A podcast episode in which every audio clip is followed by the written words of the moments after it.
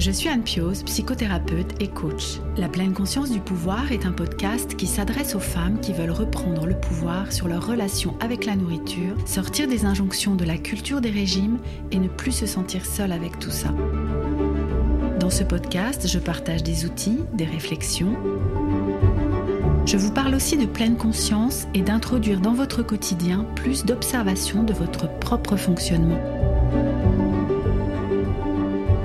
Je vous propose également des témoignages de femmes qui vivent ou ont vécu un trouble du comportement alimentaire ou une relation compliquée avec leur alimentation. Leurs témoignages vous permettront, je l'espère, de réaliser que nous sommes nombreuses à nous retrouver prises au piège de cette relation toxique. Je vous laisse avec l'épisode du jour. À cette époque, on m'a jamais dit que, m'a jamais parlé de troubles alimentaires. On m'a jamais dit que j'avais un problème par rapport à l'alimentation. En gros, euh, voilà, mes parents me disaient que, je, que c'était la crise d'adolescence, d'adolescence et que c'était pour les embêter. soit j'avais une soif de vivre et je, faisais des recherches à gogo et j'allais trouver, soit ça ne servait à rien de vivre. Parce que vivre comme ça, euh, voilà, moi c'était pas du tout euh, ce que je voulais je me revois, hein, c'est des scènes qui marquent forcément. Voilà, je me revois avec le couteau euh, désespéré après une crise où je me suis dit mais je m'en sortirai jamais, etc. Où je l'ai balancé contre le mur, je me suis dit mais qu'est-ce que tu fais quoi? C'est impossible. Maintenant tu te relèves et tu fais quelque chose. Si vous êtes dans le down et que vous dites non non mais c'est pas pour moi, j'arriverai pas, etc.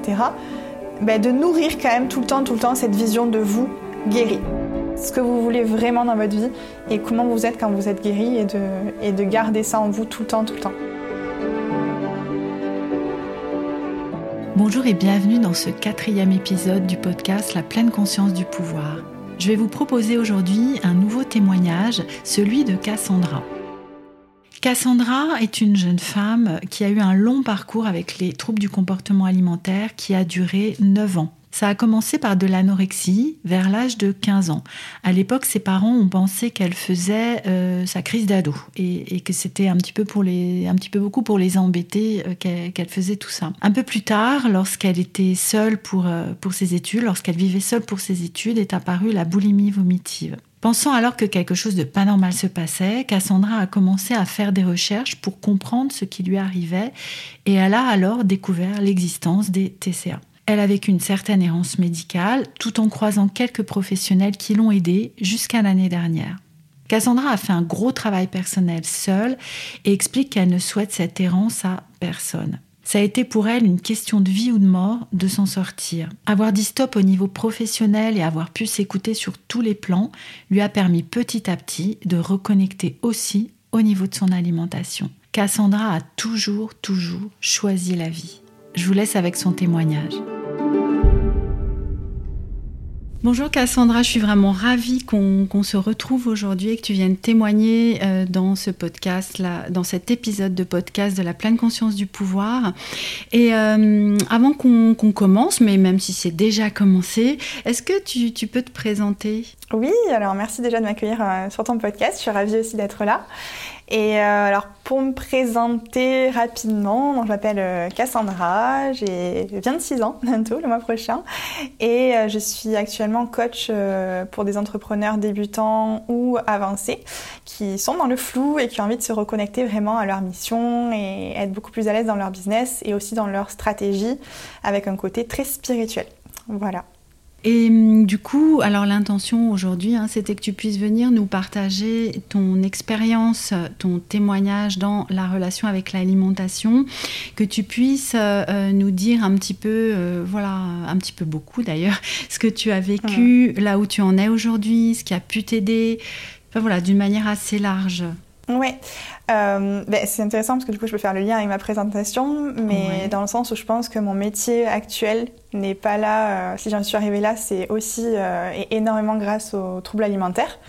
Parce que le, je trouve que le parcours, quand on a des troubles alimentaires, nous invite énormément à travailler sur nous, énormément à essayer de nous comprendre, à faire beaucoup de développement personnel. Et, donc, ça invite à une connaissance quand même euh, de soi euh, assez particulière, je pense, par rapport à des mm. personnes qui n'ont jamais eu de, TCA. Euh, donc voilà, et alors mon parcours, ça a été un long parcours, les TCA pour moi, dont j'en suis sortie il y a très peu de temps. Mhm. donc c'est quelque chose d'assez récent et qui a duré à peu près 9 ans. donc voilà, j'ai commencé mhm. avec de l'anorexie mentale pendant un an, un an et demi à peu près. Tu avais quel âge à l'époque? Eh ben, alors je crois que ça c'est en fait, j'ai eu un gros changement de vie familiale, un énorme, une énorme fracture familiale qui a fait que bon, j'ai changé tout, de pays, d'environnement, euh, de, de là, je passais de vivre avec ma maman à vivre avec mon papa, etc., dans un autre pays et tout. Et donc, un gros changement. Euh, et là, j'ai commencé, en fait, bon, euh, à me réfugier dans la nourriture de façon inconsciente, voilà, sur du sucré, à grignoter. Mhm. Et j'étais quelqu'un de très, très mince. Et en fait, j'ai pris du poids très rapidement.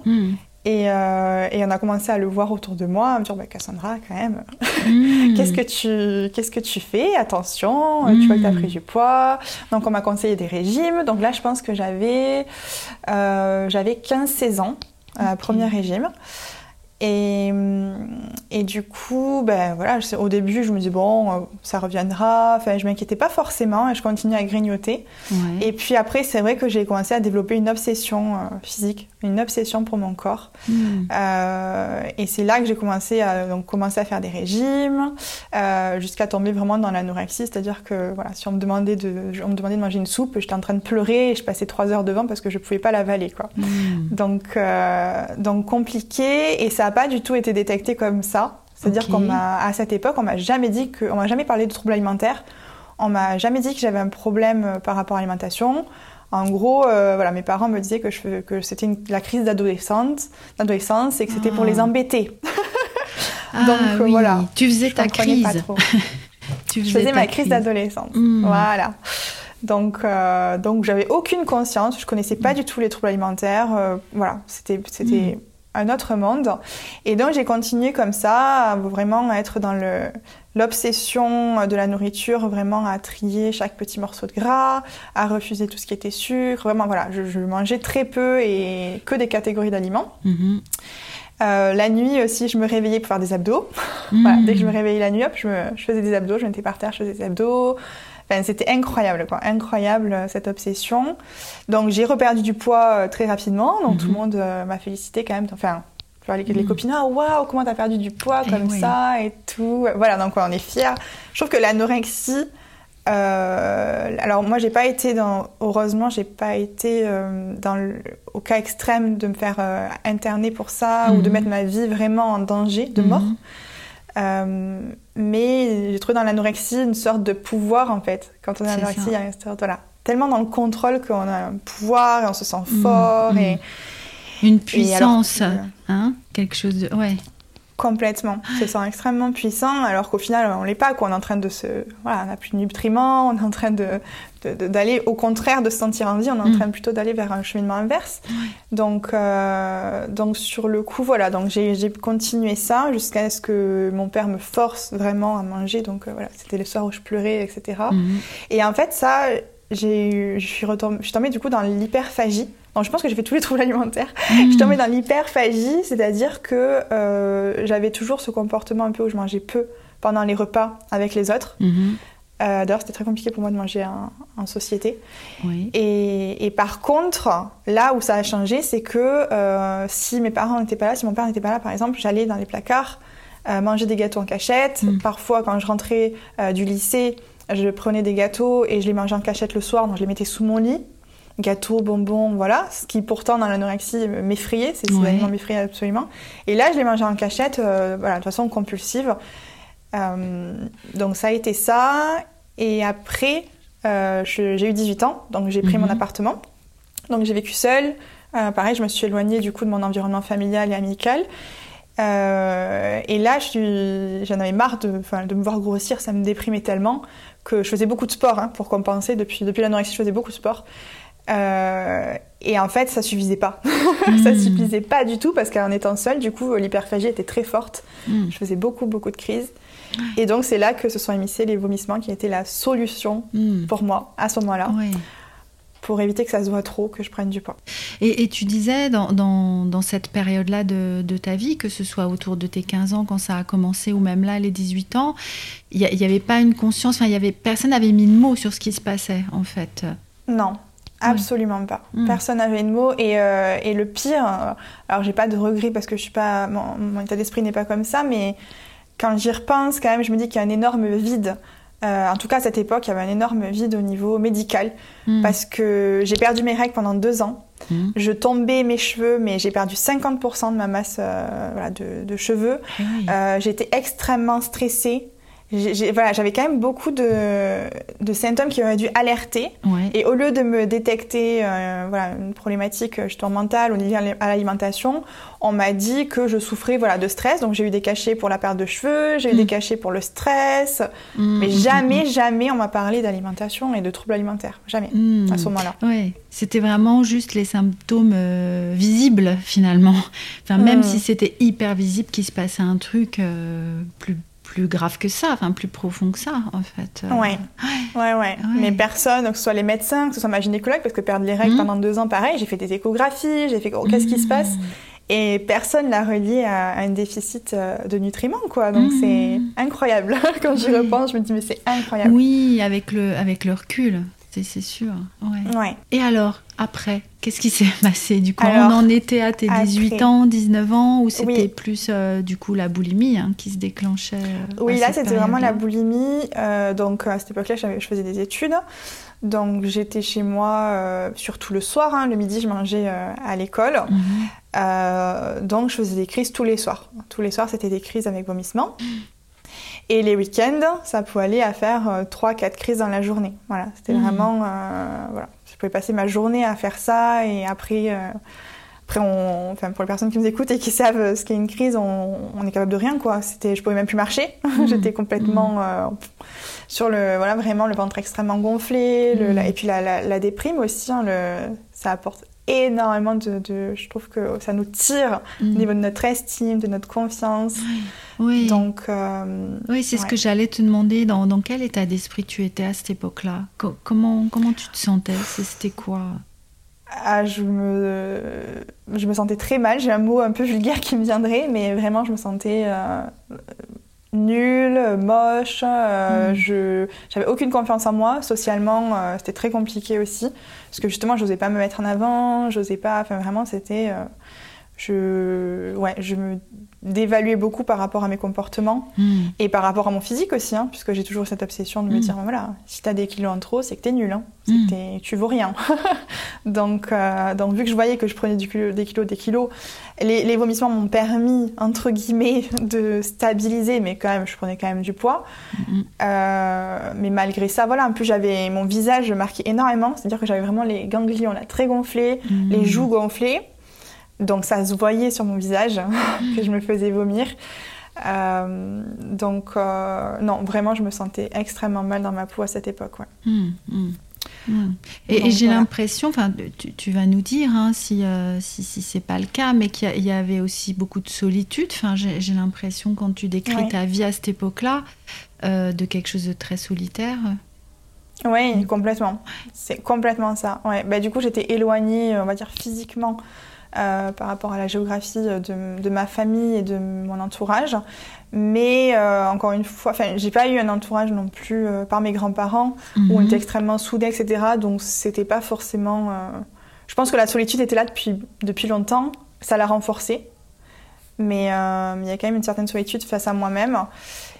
Euh, et, oui, ça renforce. De toute façon, ce qui renforce aussi la solitude, c'est le fait qu'on se sent tellement nul, mal, et même physiquement. Hein. Moi, j'avais des douleurs physiques euh, fortes que du coup, on n'a pas euh, l'énergie et, l'envie et la foi de, sortir avec, pour faire de nouvelles connaissances, mm. ou même de sortir avec des personnes qu'on connaît. Je trouve que c'est très, très enfermant. Ouais. Mm, Ouais, très isolant, du coup, c'est une, maladie très isolante. Ouais, ouais, complètement. Et, donc, voilà, donc cette fracture, donc il y a eu ça, donc hyperphagie à la boulimie vraiment vomitive. Mhm. Et c'est là, c'est quand j'ai commencé à me faire vomir que je me suis dit, oula, il y a quand même un problème, parce que c'est pas normal hmm. de se faire vomir. Et c'est là que j'ai commencé à faire des recherches hmm. euh, et que je me suis dit, bon voilà, qu'est-ce que ça signifie de se faire vomir quand on a mangé, d'avoir peur de manger, de grossir? Et c'est là que je suis tombée sur les troubles alimentaires. Donc en fait, c'est par mes hmm. recherches que, que j'ai compris. Euh, donc voilà, je pense que dans les, les 8 ou 9 ans, là où j'ai eu les TCA, j'ai consommé mais tellement, tellement, tellement de contenu sur les TCA et le développement mhm. personnel. C'est incroyable pour essayer de comprendre, pour essayer de, de savoir qu'est-ce que, pourquoi moi j'étais comme ça et puis, mhm. euh, puis qu'est-ce qui se passait parce qu'il y a vraiment L'anorexie, c'était le contrôle. Mhm. Et la boulimie, c'est l'inverse. C'est-à-dire que c'est l'ingérence totale de soi. Donc, euh, ça fait peur aussi, hein, de se dire je suis même plus maître de moi-même, je ne peux pas gérer mes pulsions, peux pas gérer mon corps, je peux pas gérer euh, ma vie comme je le veux, puisque j'ai mm. toujours ce truc qui me rattrape et qui m'auto-sabote. Ouais, euh, et, je suis avec ce que tu dis, tu sais, de, cet extrême à l'autre, de l'hyper-contrôle à l'hyper-lâchage, et, et d'être quelquefois au milieu du guet, enfin, je sais pas si c'est comme ça que tu pouvais le ressentir, mais d'être à cet endroit, tu te dis, mais euh, j'arrive même plus quoi. Enfin, c'est encore, je suis encore plus incompétente du coup, du fait que je sais qu'il y a des hmm. moments où je suis capable de ce contrôle-là, de ce pouvoir, enfin ce que tu décrivais de, de la puissance que ça donne, et, et puis il y a des moments où je suis l'extrême inverse quoi. Donc qu'est-ce qu'est-ce que je suis quoi. Enfin, totalement. Et hmm. c'est vrai ce que tu dis, tu vois, j'avais même euh, un peu exulté ce fait-là, où c'est vrai que dans la boulimie, finalement, il y avait, il y avait même des... Il y avait effectivement des moments où j'arrivais à au début où j'arrivais à contrôler et puis mm. après je lâchais, j'arrivais à contrôler, je lâchais. Mais plus j'avançais, plus j'avançais dans les années, le contrôle était impossible. Mm. Impossible. Avant, j'arrivais à me dire, ok, je peux sauter un repas ou ok, euh, aujourd'hui je fais pas de crise ou. Mais après, c'était impossible. J'étais mm. plus vraiment à 100%. J'étais plus du tout dans la gérance de moi-même. Ouais, c'est ça. C'est ça. Donc, euh, donc voilà, alors pour continuer l'histoire, j'ai fait mes recherches, je me suis rendu compte. Euh, j'étais étudiante, donc j'avais pas de fonds pour moi, parce que je me suis dit, bah, il faut que je me fasse aider. Donc j'ai dû en parler à ma famille pour qu'ils m'aident financièrement, parce que je me suis dit, bah, il faut que je voie une psychologue, faut que. Ça n'a pas dû être rien, hein, cette étape. Enfin, je l'imagine comme ça, hein, ben, d'aller en parler à, tes parents, euh, à ta famille. Ça a été, ça a été compliqué, et à la fois, euh, je trouve que ça a été un soulagement. Mm. Parce que ça expliquait tellement de choses pour moi et je me dis que ça expliquait aussi beaucoup de choses pour eux. Mm que c'est comme s'il y avait une petite euh, libération pour moi euh, et pour, euh, pour leur donner aussi cette espèce de libération, de, compréhension mm, mm, mm, de ce qui se passait.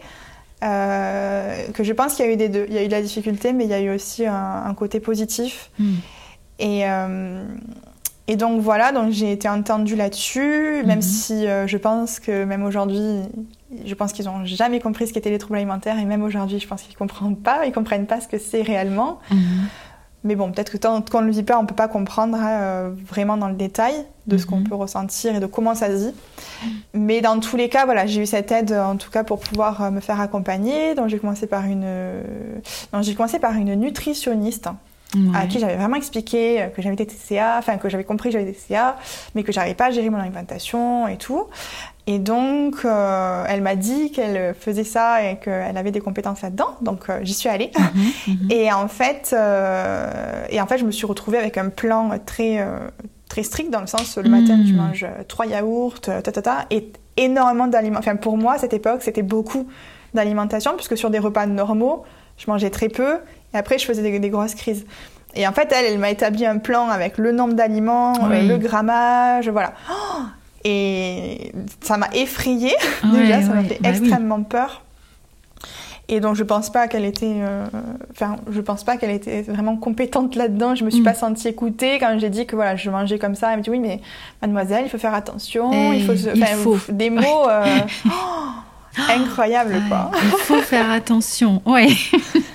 Ouais, la chose qu'on, ouais, on le sait, mais on ne peut pas. C'est mm. pas, c'est pas de la, c'est pas de l'ordre de la volonté pour moi, hein, les TCA. donc, euh, donc très compliqué. Après, j'ai, pareil, j'ai vu une, une psychologue, euh, pareil. Je me suis pas du tout sentie écoutée dans, dans l'aspect TCA. Mm-hmm. Et en fait, voilà, tout au long de mon cheminement, sincèrement, euh, j'ai vu des spécialistes très incompétents pour moi. Mm. Et encore une fois, je trouve qu'il y a un gros vide là-dedans où la on, on nous comprend pas en fait. C'est des personnes mm. qui ont sûrement étudié un peu les TCA pendant leurs études, peut-être euh, un sujet, euh, voilà, mais qui sont pas compétents pour le traiter ou pour le comprendre parce que souvent ils n'ont pas vécu, parce qu'ils se sont pas vraiment penchés sur le sujet euh, à 100%. Et donc voilà, donc en tout cas dans mon parcours, je me suis vraiment sentie seule à ce niveau-là aussi, au niveau mm. assistance médicale ça a été vraiment compliqué. C'est vrai ce que tu dis. Moi, j'entends souvent des personnes qui arrivent jusqu'à moi et, qui se sont, euh, qui ont entendu des professionnels minimiser en fait la problématique ou soit à coup de il, faut, vous devriez, enfin euh, des histoires de volonté, soit euh, qui, qui, ont l'impression que c'est pas grave quoi. Euh, bah oui, vous, vous faites des, des, compulsions. Enfin, les personnes mettent même pas forcément ce mot-là, mais, euh, mais sont en train de dire bah oui, c'est pas si grave, quoi. Voilà, minimise en fait le, le ouais, complètement. Hmm. Ouais, je vois, je vois, bien ce que tu veux dire. En tout cas, il parle pas de l'aspect euh, mental, psychologique. Hmm. De, de, ça vraiment, mais plutôt, oui, comme tu dis, une question de, de volonté, de, ça.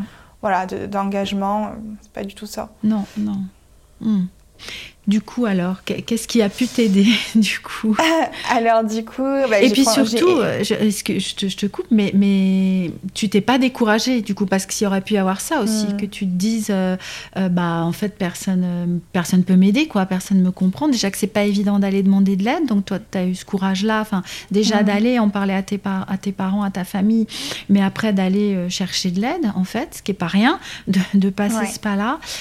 Alors déjà, t'as pas trouvé l'aide que tu voulais et tout ça, mais tu as persévéré en fait, du coup. Oui, par contre, c'est quelque chose où, je pense que oui, tout mon parcours, euh, j'avais cette, cette soif de m'en sortir. Mm. Vraiment, je, je me voyais pas passer ma vie comme ça et je savais que, on en viendra, mais je savais que c'était soit j'en sortais, soit j'allais mettre euh, fin à ça. Vraiment, je, je, voilà, je voulais, je pouvais, je me voyais pas pouvoir vivre toute ma vie mmh, avec ça. C'est ça. Donc, euh, donc dans tous les cas, c'était, voilà, c'était soit j'avais une soif de vivre et je, je, faisais des recherches à gogo et j'allais trouver, mmh. soit ça servait à rien de vivre, mmh. parce que vivre comme ça, euh, voilà, moi c'était pas du tout euh, ouais. ce que je voulais.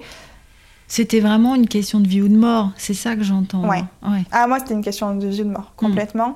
Et, c'est pour ça que j'ai continué. Et euh, je dis pas qu'il y a eu des downs où j'ai eu envie d'abandonner, où je me suis dit je m'en sortirai jamais, clairement. Mais, euh, mais après, voilà, le lendemain, euh, je, je, me, je, me, remotivais un peu. Mm. Et à chaque chute, euh, je pense que voilà, si, si on a eu des, des, troubles, des grosses compulsions, enfin voilà, quand on a eu des compulsions, les vomissements, etc., l'après-crise, à chaque fois, est extrêmement. C'est un gros down, une mm. grosse déception, mm. une grosse chute. Mais après, il, y a, il faut toujours savoir rebondir. Mais c'est vrai que dans, quand on est dans ce moment-là, de l'après-crise, là, c'est compliqué. Là, il faut s'accrocher. Donc, euh, hmm. donc c'est beaucoup de, de, haut, de bas, de haut, de bas, de hmm. haut, de bas. Hmm. Mais il faut garder en tête, et c'est pour ça aussi, je pense que ce que tu fais est extrêmement juste, extrêmement important, c'est de s'appuyer sur des personnes qui ont réussi à s'en sortir, pour quand on est dans le, dans le bas, se dire, moi aussi, je vais y arriver. Peu importe combien de temps ça va prendre, je vais y arriver. Point. Et de pas se laisser le choix de ça. Oui d'être dans cette euh, conviction. Et là, j'entends toute l'énergie de vie qu'il y a, en toi, qui avait et qui a euh, toujours en toi, quoi. Toute cette énergie de vie qui, qui disait, euh, ben non, tu vas y arriver. C'est une question de vie ou de mort. Enfin, ouais.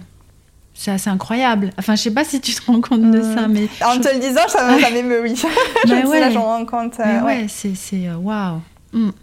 Complètement. Mm, mm, mm, donc, euh, donc voilà, donc je me suis toujours dit que j'allais y arriver, que j'allais m'en sortir. Euh, quand j'ai eu cette, euh, quand j'ai fait face à cette errance médicale, ou que je suis pas tombée simplement sur les bons professionnels, moi de mon côté, je me suis mis un peu la responsabilité de m'en sortir seule qui n'était pas forcément euh, le, plus juste parce que voilà, hein, ça a duré euh, donc 9 ans, hein, donc euh, c'est quand même pas rien. Je pense que si j'avais les bons spécialistes, ça aurait duré, ça aurait pu être réglé en quelques mois, peut-être quelques années, mais très, enfin, je pense pas que ça aurait duré autant de temps. Hmm. Donc j'ai quand même ce, cette peine là de me dire waouh, hmm. je, je, le sais, et c'est sur n'importe quelle thématique quand on est accompagné par une personne qui a les compétences euh, même qui a vécu ce qu'on a vécu et qui s'en est sorti, qui sait comment on peut sortir, c'est comme dans tout, dans tous les mm. domaines, pro, perso, euh, voilà, euh, ben, on va beaucoup, beaucoup plus vite. C'est le pouvoir aussi de se faire accompagner. C'est le mm. pouvoir d'avoir une personne qui, qui, a eu le parcours avant nous et de se faire tirer et d'arriver au même résultat, en tout cas à mm, dégager ce, que, ce, que, ce, qui nous inspire chez cette personne. Donc, ça, ouais. ça veut dire que toi, tu as construit ton chemin toi-même, en fait, finalement. C'est ça? Ouais, totalement. Et je, je, l'ai créé. Enfin, pour moi, la guérison s'est créée seule à travers mes, cheminements. Et, et voilà, je le souhaite je le souhaite à personne, je, leur souhaite vraiment de se faire accompagner réellement. Mais dans tous les cas, voilà, c'était mon parcours à moi. Et, euh, et ce qui s'est passé après ça, donc ça a duré, euh, ça a duré quelques temps où voilà, j'ai erré un peu, essayé de trouver des nouveaux spécialistes, mais j'étais pas forcément bien accompagnée. Donc après, j'ai eu cette période, ok, ben je vais tous les soirs, je rentrais chez moi, je faisais mes devoirs et après, j'étais sur YouTube, j'étais sur Internet, des forums, comme je te le disais mhm. avant l'interview, euh, où voilà, où je voyais des témoignages, où je voyais de certaines personnes et c'était très, très, très, très rare à l'époque de voir ça. Mhm. Donc dès que j'en trouvais un, j'étais, je, ça allumait une petite lumière chez moi, mais mhm. Énorme de me dire waouh, c'est possible, waouh, elles en sont sorties. Et j'essayais de capter euh, dans leur discours pourquoi, qu'est-ce qu'elles avaient fait. Mm. Euh, j'essayais de le reproduire. Enfin, vraiment, je me mettais des, des plans d'action pour moi-même, en fait. Mm-hmm. Euh, donc, il y avait beaucoup, beaucoup de choses comme ça. Et, et en fait, ça a été une année où j'étais... J'étais à Lyon, donc c'était me restait trois ans d'études. Et en fait, quand j'étais dans cette étude, année d'études à Lyon, j'étais en alternance et en fait, je me faisais suivre par, par une médecin euh, dans mon j'étais à la SNCF donc du coup on avait un, côté où le médical là était très rapproché parce que du coup j'avais un très mauvais rapport avec le médical mm. et en fait là le, on avait accès euh, quand on voulait à des médecins en tout mm-hmm. genre etc donc euh, c'était génial pas mm. besoin de prendre enfin bref c'était vraiment un accès simple et donc il y avait une médecin qui me suivait mais généraliste et, et qui elle m'a un peu forcé à, à un moment donné elle m'a dit stop maintenant tu arrêtes et, et elle m'a forcé à m'arrêter elle m'a fait faire un, mi-temps en gros par rapport à mon, à mon alternance pour me mhm. dégager du temps. Et elle m'a trouvé en fait un hôpital à Lyon qui était spécialisé euh, pour ça, pour que j'aille me faire euh, interner en hôpital de jour. Mhm. Donc il y avait certains jours dans la semaine où j'allais là-bas, je faisais des ateliers. Euh, ça m'a un peu aidé, mais pareil, j'ai trouvé que c'était, on était tous mélangés en fait. Toute problématique en hôpital psychiatrique, on était tous ah, mélangés. Ah, oui. Donc pas mm. forcément des troubles alimentaires, mm. mais euh, parce qu'il y avait un. Ça aussi, j'ai trouvé ça très. Euh, très injuste entre guillemets. Moi, mm. j'étais tellement au bord et c'est à ce moment-là où vraiment j'ai choisi la vie parce que à cette période, cette année-là, j'ai eu deux par deux fois le, couteau à la main et voilà envie d'en finir. Donc vraiment, j'ai eu cet espoir à chaque fois où je me revois, hein, c'est des scènes qui marquent forcément. Mm, mm, mm. Voilà, je me revois avec le couteau désespéré après une crise où je me suis dit mais je m'en sortirai jamais, etc. Où je l'ai balancé contre le mur, je me suis dit mais qu'est-ce que tu fais quoi? C'est impossible. Maintenant tu te relèves et tu fais quelque chose. Et je rêvais, je rêvais, rêvais qu'on m'interne. Je rêvais que j'avais tellement l'impression de plus avoir de pouvoir sur moi que j'avais juste envie qu'on m'enferme quelque part et qu'on m'aide à changer, qu'on m'aide à évoluer, mais je voulais plus être seule face à moi-même. Et, en fait, il se trouvait que juste à quelques pas en plus de mon appartement que je louais, il y avait un centre pour des personnes qui avaient des TCA. Hmm. Sauf que, donc j'ai essayé d'y rentrer, mais par maintes et maintes reprises, j'y suis allée, j'ai demandé, j'ai essayé de passer par mon médecin. Et en fait, il prenait que des cas vraiment extrêmes, soit hmm. vraiment l'anorexie extrême, euh, voilà, soit de la boulimie extrême, ou vraiment pareil cas de, voilà, vraiment des gros gros dangers hmm. de vie ou de mort. Et donc moi, ça, voilà, que comme moi j'étais encore étudiante, que je vivais encore toute seule, que j'arrivais à être indépendante et tout, et eh ben ça passait pas. Mm. Donc euh, là j'étais très très très déçue aussi. Mm, mm. Et, euh, et, voilà, et au-delà de ça, du coup, donc l'hôpital de jour, euh, ce qui m'a aidé dans l'hôpital de jour, ça a été les ateliers. Alors, j'y suis pas allée beaucoup, beaucoup, mais c'était des ateliers sur la cuisine, bizarrement. Euh, voilà, de faire la cuisine. Je sais pas si c'est quelque chose qui, qui toi te, te, hmm. enfin, je sais pas si tu as eu cette expérience-là. Mais alors, tu sais, quand moi, de moi, la boule de nourriture, c'était voilà, vraiment pour euh, me remplir, me remplir. Et là, d'être avec des gens, donc euh, encore une fois, toute, toute maladie mentale confondue, mais bon, tant pis, c'était de créer des recettes euh, et de cuisiner ensemble, etc. Cuisiner quelque chose que je ne faisais euh, pratiquement plus. Hmm. Euh, et ben ça m'a reconnecté un peu à ce côté alimentation. Ça, ça hmm. m'a, ça m'a permis aussi de. Enfin, j'ai eu des petits déclics sur mon parcours aussi hein, par rapport à tout ça. Ça, ça donnait vraiment une, une, autre fonction à la nourriture du coup, autour de faire ensemble, autour de créer, autour de faire plaisir. Euh, c'est comme si ça remettait mhm. ça en fait, que c'était pas juste pour se remplir. Et puis en plus on s'attardait, tu vois, sur les saveurs, on s'attardait sur quelque chose que moi je faisais plus attention. Hein, mhm. Mhm. Vu qu'on a, on a plus les notions en plus euh, satiété, euh, de, de faim et tout, ben, ben on s'arrête pas sur les saveurs, c'est pas important pour nous, c'est juste nous on veut juste être rempli.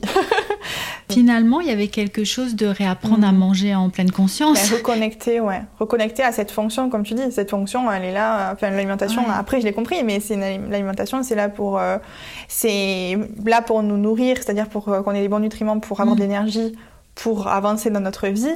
Mais il y a aussi une notion de plaisir, parce que sinon, on n'aurait pas le gustatif, on n'aurait pas cette fonction, ce sens-là. Donc, il y a une mm. notion de plaisir, mais c'était ben ah oui, mais c'est quoi la notion de plaisir?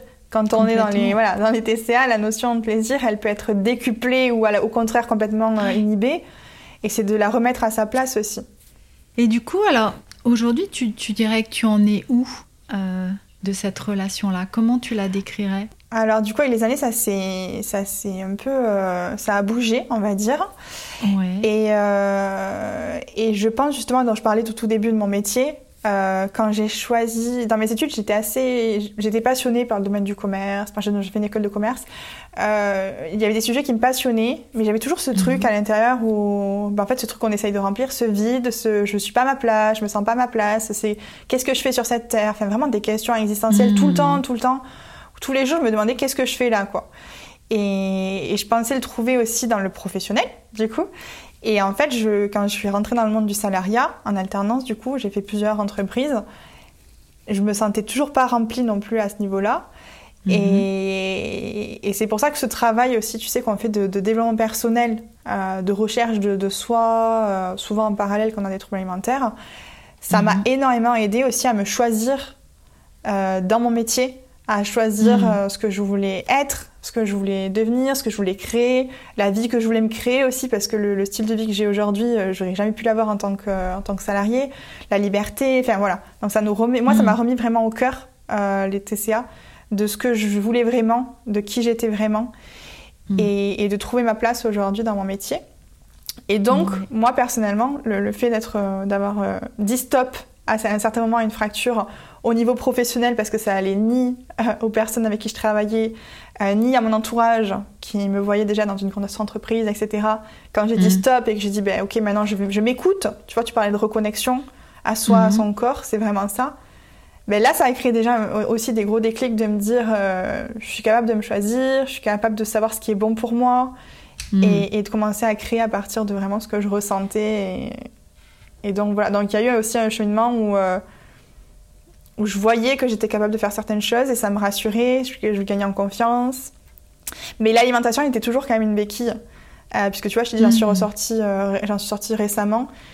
Euh, c'est-à-dire que ça s'était atténué, les crises, etc. En plus, après, je ne vais pas toute seule, je vais avec mon copain de l'époque.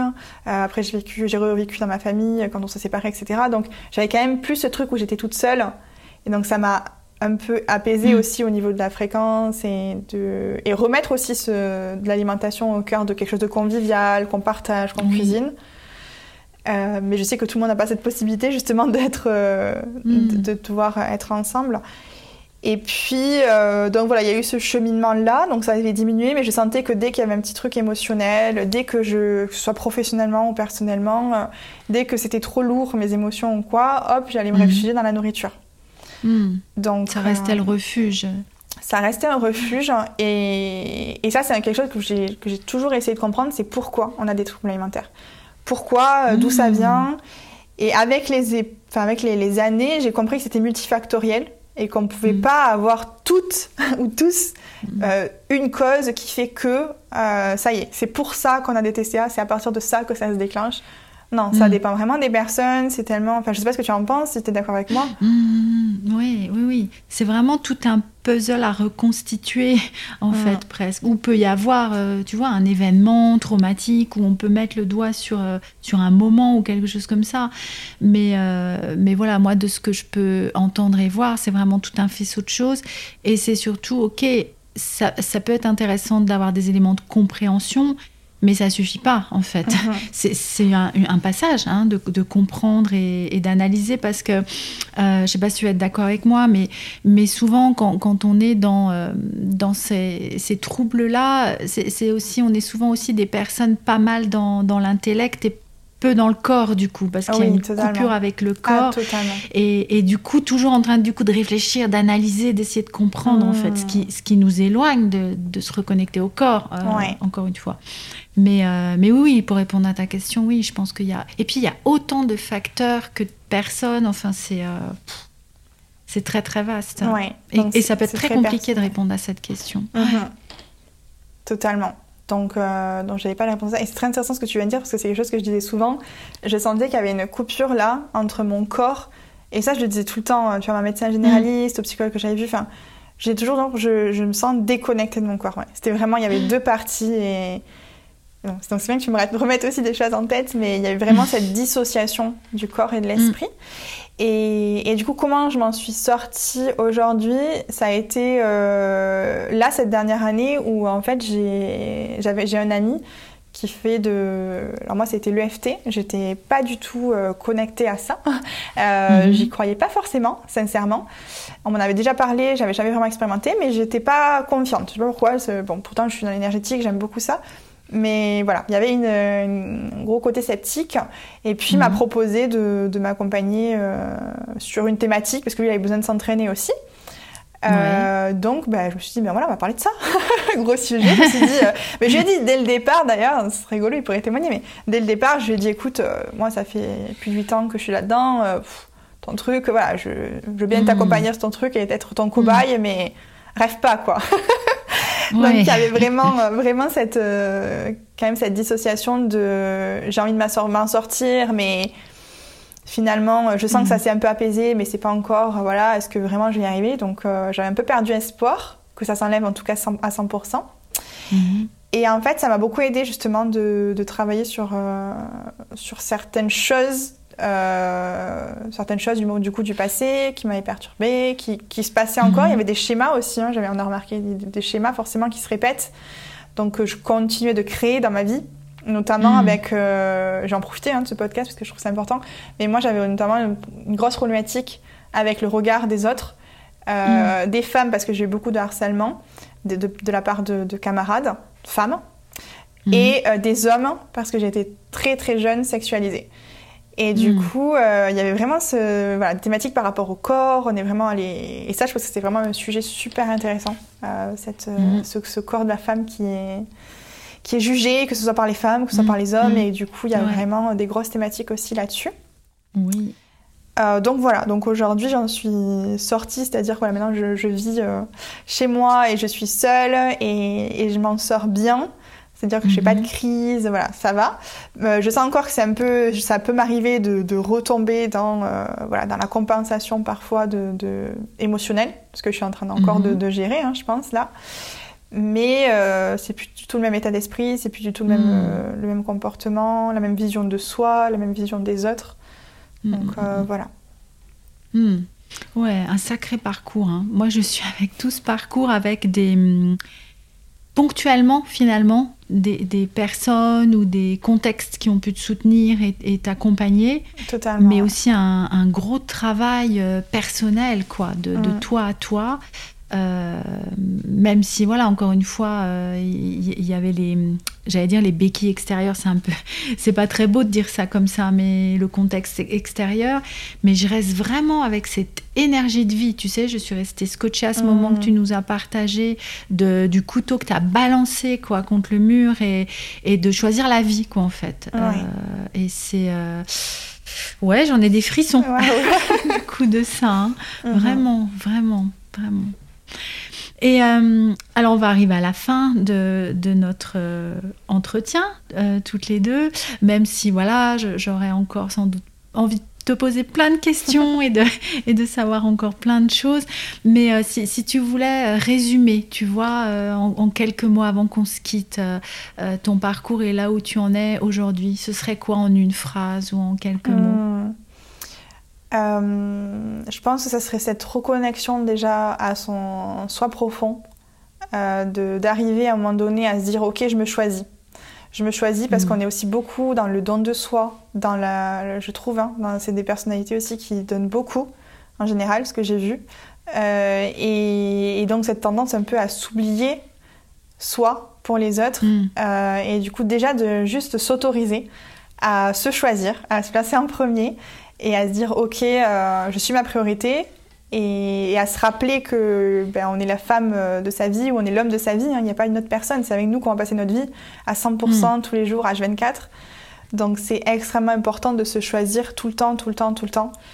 Et, de, et c'est, cet espoir aussi de se dire, euh, tu sais que moi je parle beaucoup de loi d'attraction, mais pour moi c'est extrêmement important de, même si là, euh, la personne qui, nous écoute par exemple, se, si vous êtes dans le down, comme je viens de parler tout à l'heure, mmh, et que vous mmh. dites non, non, mais c'est, pas pour moi, j'arriverai pas, etc., ben, de nourrir quand même tout le temps, tout le temps cette vision de vous guéri.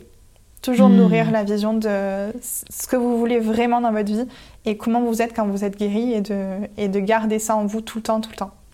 Hmm. Ouais, c'est un super message d'espoir. Hein. Choisir la vie et, s'accrocher à cette vision de moi vivante. C'est hmm. ça que j'entends aussi. Hein. Oui, et se l'autoriser aussi. Se l'autoriser, je pense que c'est important. C'est ça, se donner la, ouais, la permission en fait. Ouais. Je te remercie beaucoup, Cassandra, pour ce témoignage et pour ton l'authenticité avec laquelle tu nous as confié tout ça. Euh, c'est pas rien, c'est quelque chose de très intime et c'est pas rien. Donc je te remercie hmm. beaucoup. Merci à toi pour ton message.